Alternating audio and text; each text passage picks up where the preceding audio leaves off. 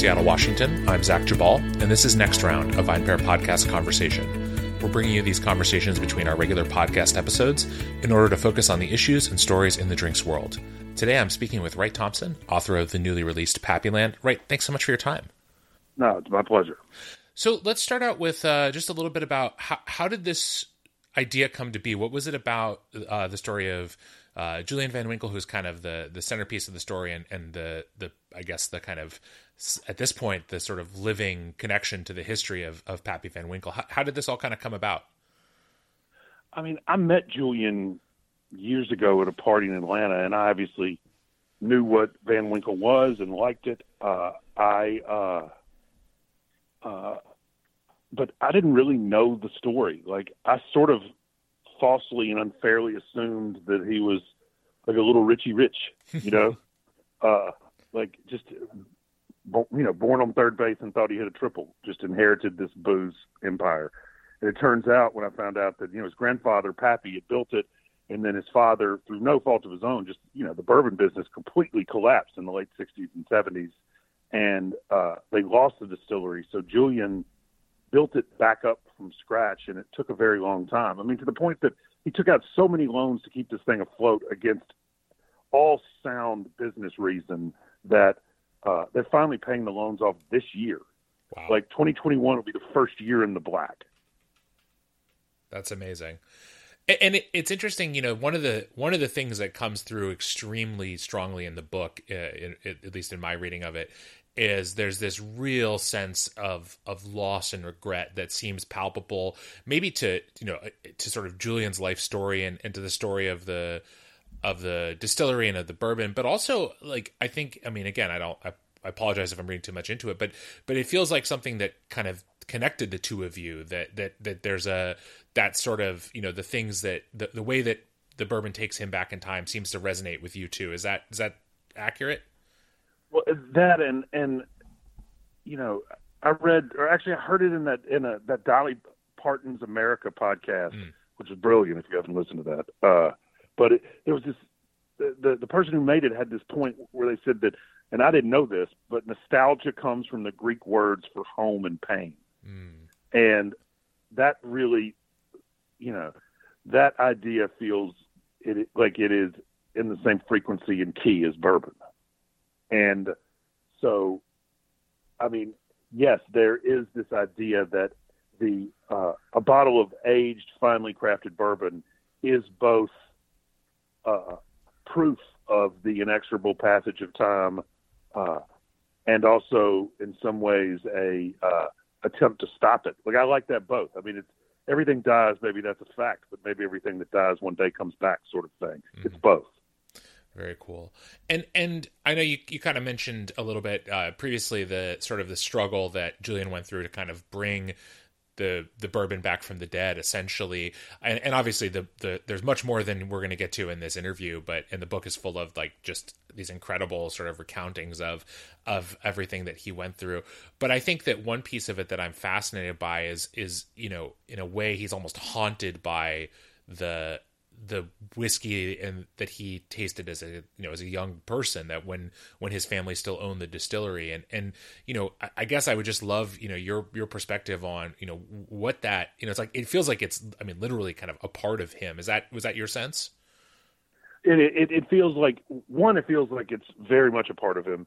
And two when you realize that that it's real that he is not trying to make fine bourbon, and he's not trying to make highly sought after bourbon, and he's not trying to make bourbon that the best palates in the world find perfect. He is trying to. He's on a memory quest mm-hmm.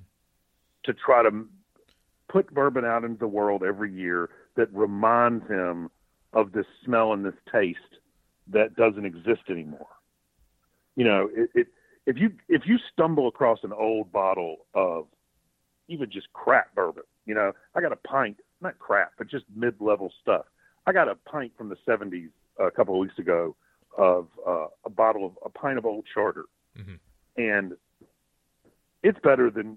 I mean, it's unbelievable. So like, just what people accept now as the standard, because the bourbon industry is so run by accountants and tax lawyers that you know, they could make a better thing. They just choose not to. And craft distillers have no shot because they don't have access to these huge rick houses and the capital it takes to sit this stuff up there for 23 years. And frankly, you know, the deeply ingrained, handed down knowledge of uh, barrels and rick houses. I mean, distillers don't make bourbon; warehouses do, yeah, and barrels do. And the men, you know, the most to me, the most important person at a distillery is the person in charge of the rickhouses. I mean, anybody can build a get a still off the internet and make whiskey. You know, I mean, you and I could be making whiskey in 72 hours. You know, literally. Yeah. And so, uh, that's what's so interesting is that he is chasing something that he knows is gone mm-hmm. and that can never come back. And like, so if, if, if there is sort of, it's that thing you talked about earlier. I mean, the, the regret and loss. Yeah. I'm wondering, you know, because because I think it's such an interesting piece of this story, and and I think of, of a particular interest to a lot of our listeners who, you know, may have had a chance to to try a little bit of some of the more um, you know what is out there from from the distillery, um, but not not from the original distillery, which you know kind of the new project that Julian's been working on. So, can you yeah. talk a little bit about how how the original Pappy Van Winkle came to be and kind of what? Because one of the fun things about the book, of course, is that you know it's a story of of these sort of three generations of the Van Winkle family, and and Pappy seems like a real character um, and and an iconoclast in the bourbon industry at the time. So, can you talk a little bit about the founding of the distillery and of the brand? So, uh, yeah, I mean, it it helps to go back to Pappy, who started the Stitzel Weller distillery. It opened on Derby Day, 1935. They broke ground literally the day after Prohibition ended, and they made a lot of. They made Cabin Still, they made Rebel Yell, they made uh, Old Weller, but their flagship brand was Old Fitzgerald and very old Fitzgerald and very very old Fitzgerald, and so that was fine aged wheated bourbon. Uh, Julian's father, Pappy died in 1965, and Julian's father took over. Uh, Julian's father was a legit war hero, Silver Star in the Pacific, just a badass, you know.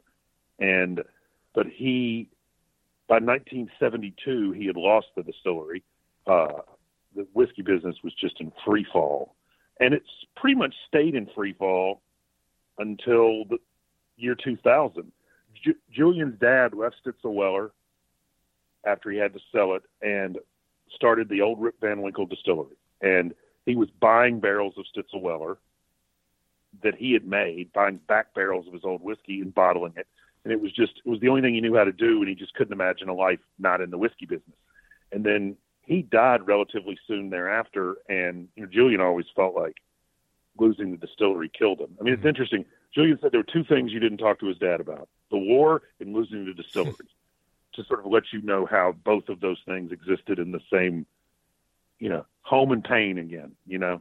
Uh, and so when Julian's dad died, Julian was like, well, I don't know what else to do. And so he just, you know, spent through the inheritance and started borrowing money and he kept putting this whiskey out. And, uh, he was bottling a lot of different stuff. A lot of old Boone that was made, uh, which is so good, it was made by Wild Turkey. And then in the 90s, he got a phone call from somebody over at the at the distillery, and they were selling these barrels of Stitzel Weller bourbon. And I mean, nobody wanted this stuff, which yeah. is crazy to think about now. I mean, Stitzel Weller bourbon, which everyone considers is the finest bourbon ever made and that will ever be made, was two percent of the Crown Royal blend. I know you that story. I I didn't know that until reading the book, and I had to put the book down for a couple minutes just to sit with that. No, it's just like you have to like. It's unbelievable how much money they threw away. Yeah. Uh, you know, uh, and so Julian started bottling this stuff, and he had old Stitzel Weller, and so as a tribute to Pappy he started putting out Pappy Van Winkle, and no one wanted it for a little while. And then was it 1997? The beverage I don't even know what the Beverage Institute is, and I wrote a book about this stuff. but he got a uh, he they got a 99 score, which sort of set the the Sheffy booze world on fire, and you know, in the way that whatever Anna Wintour puts on Vogue ends up in Kmart six years later. You know, I mean, it, that, like that score and the chef's fascination with this perfect product filtered. Yeah. And, you know, a bourbon phrase, craze ignited. And I mean, you know, it's post hoc ergo propter hoc. You know, it, it, to the degree to which Julian started the craze or was the first beneficiary of it is sort of impossible to sort out. But I mean, it started with him. Now, mm-hmm. you know, the the hows and the mechanisms of that are really hard to sort of unwind. But you know, the bourbon world we know today started basically then. Yeah, and I'm wondering, you know, you, you mentioned that that whole you know kind of sea change in bourbon where it went from you know again something that was you know basically you know there was no market for high end bourbon or even maybe mid tier bourbon to now where it is. And I'm wondering, you know, obviously Julian has in some ways benefited from that. You know, you you're you mentioned at the beginning, you know, your kind of impression of him before ever meeting him was kind of, you know, yeah, here's this guy who who lucked his way into this, you know, inheritance essentially. Yeah. But but I'm wondering, you know, what is his you know, how does he? I guess what I would say is, you know, there's something that I I, I get out of the book and, and sense, but I don't want to. You know, you've you've met the man and spent time with him, and obviously wrote a book about him and with him, and so you know, my sense is that you know that at best it's sort of um, there's a pain to the sense that this has become something that is so sought after, and and while it oh, obviously has benefit, it really, but I mean it, you know, it has benefits, but not that many benefits. I mean, they don't make enough of it. Mm-hmm. Nobody's getting rich. Yeah, he's just getting yelled at. You know what I mean? like, uh, but I mean, I, all he wants is for every single person who drinks bourbon to be able to drink Old Rip Van Winkle every single day, and then to have, you know, the three bottles of Pappy are not meant to be, you know, step ladder of greatness. They're three very different things. Yeah. And so, I mean, I think in his mind, he would love for everyone's decanter to be full of old rip and for you to have a bottle of 15, 20, or 23, depending on what you like, for special occasions. Mm-hmm. And that every person who loves bourbon would be able to do that. Yeah. I mean, that's what, you know, that's what he would like. I mean, he's the first person who'll tell you no bourbon in the world is worth $3,000. Yeah. And uh, it's interesting because – you know, I mean, they're really against the secondary market for a lot of reasons, but the biggest one is there's a lot of counterfeiting out there. Yep. Someone has. Uh, I hope I'm not talking out of school saying this. Uh, I don't remember if this is in the book or not. I might have found this out afterwards. I don't remember. This will be interesting. Uh, because uh, I kept hanging out with them after the book was finished. So there sure. are a couple of things I learned afterwards that that you know were too late for the book. Someone has a, a Buffalo Trace capper. Oh so like you can't really tell the difference mm-hmm. between the fakes and the real ones, except for like sort of hidden things that only the distillery knows. And so some of these fakes are really good. And uh, I mean, so all the fakes that get confiscated get sent to the distillery, and Julian goes in and tastes them. Yeah. And he's always like, he's like, surprisingly, some people put really good whiskey in the fakes. Yeah. He's like, it's not ours, but it's good. But if you know that he's on a memory quest and that he wants every bottle to be the closest he can do to putting out a very specific taste and smell out into the world, the counterfeits not only are cheating people, it defeats his entire purpose for doing it. Yeah.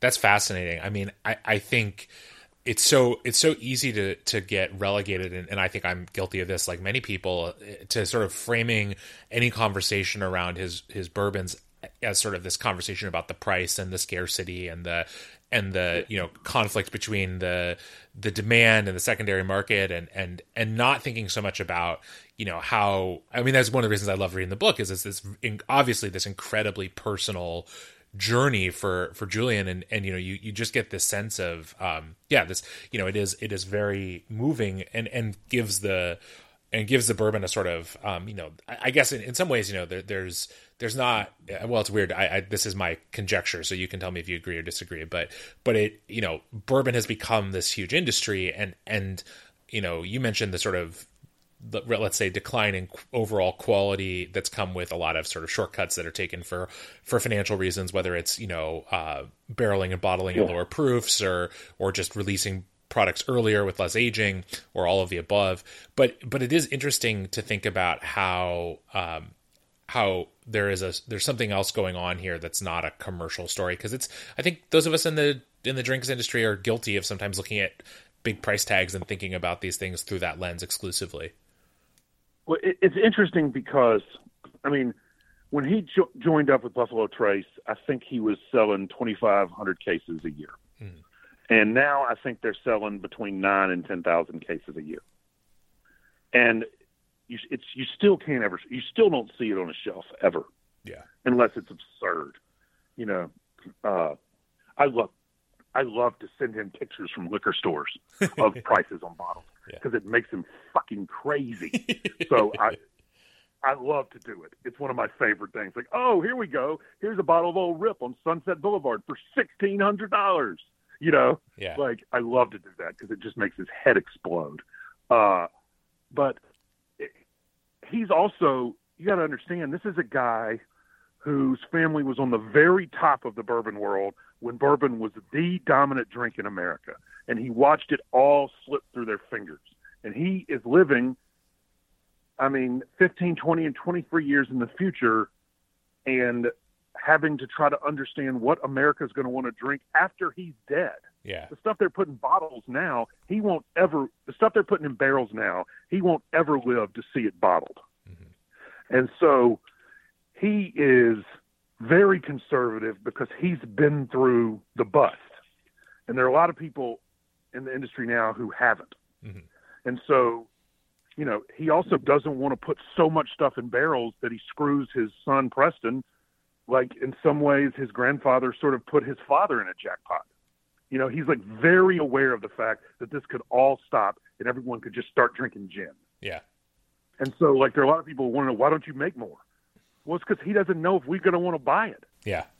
I'm curious. And, you know, I mean, so it, yeah. Oh, sorry. I, just wanted to ask real quick because I think this is actually an important piece of this too. That that there's, um, you know, you, you, talked about having lived through that bust cycle for bourbon and, and how so many people in the industry now just haven't because it's been sort of 20 years of growth um, since 2000 or even since a little before yeah. then.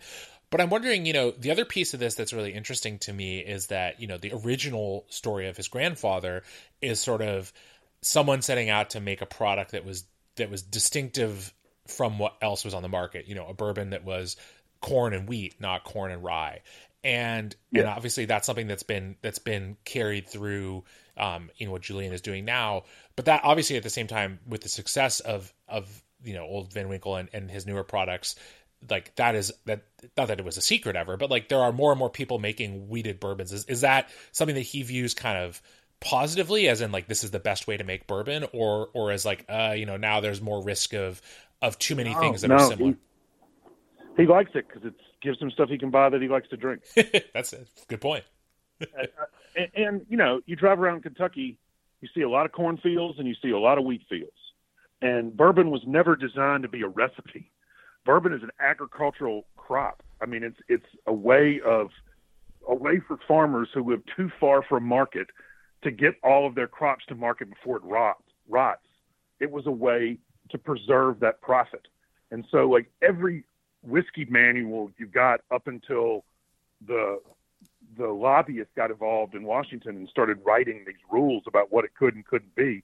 There's no such thing as a recipe. You use what grains you had.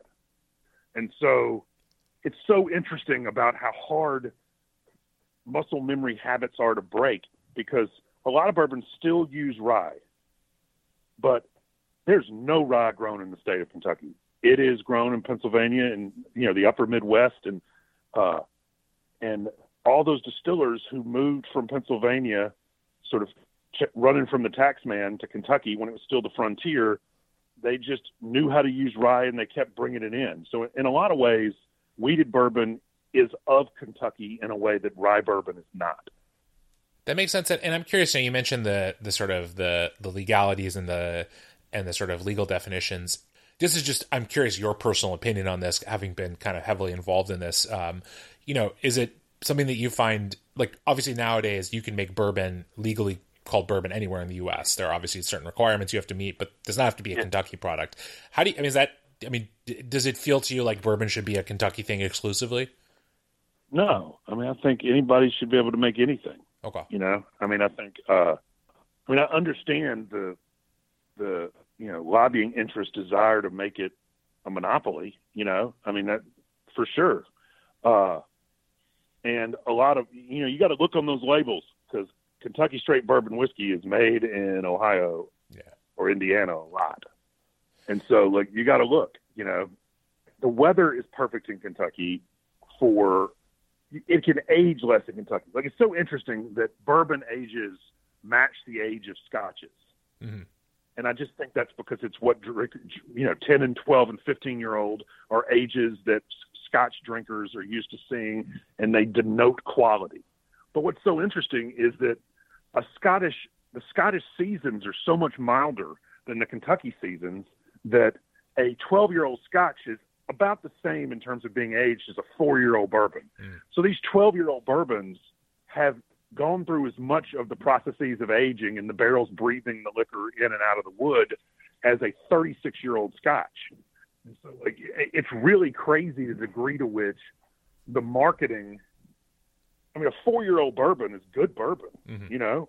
Maker's Mark is good. And uh, it, you know, sometimes it feels like we're trying to compare things to scotch. Okay, I have one last question for you, and this might be a difficult one, so I apologize in advance. I But- love those. but in the process of uh, of working on this book, or, or even maybe uh, afterwards hanging out with Julian, is there a a singular bourbon experience, like one that you had that still is at the top of the list? I mean, I've had a, I've had a couple. Uh, we we went to his basement one time, and uh, so he had an old like you know they call them blue caps. They're the tasting half pints or quarter pints, whatever they are, half pints probably. But he had an old Stitzelweller blue cap of White Dog from the '60s off of the Stitzelweller still, and that was unbelievable because you know I don't want to name names and be a jerk, but like they are very expensive modern bourbons that are not as smooth as that White Dog Wow. you know, I had I had some Stitzelweller bottled in '68. I had some some six. I've had some '63 Stitzelweller that Pappy did. Uh, you know, one of the coolest is uh, there are like five bottles left in the world of that 97 20 year old that got the 99 score. hmm And we were at Julian's house one day, and he pulled one out and he goes, "This is it. You want to open it?" And I was just like, "We can't open it." Like, I can't. You got to save this for your kids or something. Don't open it. And he was like, "No, you're probably right." But it was like, I had this moment was- where I was like, "This is not. This is, we've gone. Too, I've gone too far. yeah. Like, like I, I, I have carte blanche to raid this guy's unbelievable whiskey collection, and I, I've gone too far now, and I have to stop." Yeah. And so, uh, you know, those are pretty great. And, uh, but I mean, just a lot. You know, Yeah. I mean, I, I drink a lot of fucking Van Winkle. That's an occupational hazard, I guess. It really is. I mean, like the joke is, I'm really glad we couldn't go on a book tour because some part of me thinks if this is a book tour that if you go on, some part of you never comes home. hmm Yeah. So I'm, uh, I'm, uh, I'm very pleased that I got to stay home and not die. Yeah, for sure. Yeah, you walk into any bar with Julian, and it's probably yeah, probably not going to end early. I'm betting. If anyone knows, It doesn't. Yeah. Uh, well, Wright. Thank you so much. It's it's a really wonderful book. Like I said, it's uh, it's a lot of fun for, for anyone who really is interested in, in bourbon and, and and also is very. I think you know it, there's a lot of emotion in it, which I think is really cool. It's it was more. I was like I said, I was I was surprised at how much sort of you know emotion and pathos there is in the book. Maybe not shouldn't have been surprised given given the subject matter, but but it's really more than just a, a sort of a straight history of um of the brand and of the family. Well, I, I appreciate that. I, I wanted it to reflect what it's like to drink bourbon, not just to be a sort of static, boring story of how one particular bourbon is made. I mean, I wanted it to have that entire universe in an evening, the way it is when you share really nice bourbon with people. So that's what that's what we're going. That's what I was going for. Thanks so much for listening to the VinePair Podcast. If you enjoy listening to us every week, please leave us a review or rating on iTunes, Spotify, or wherever it is that you get your podcasts. It really helps everyone else discover the show. Now, for the credits. VinePair is produced by myself and uh, Zach Geballe. It is also mixed and edited by him. Yeah, Zach, we know you do a lot. I'd also like to thank the entire VinePair team, including my co-founder, Josh, and our associate editor, Kat. Thanks so much for listening, we'll see you next week.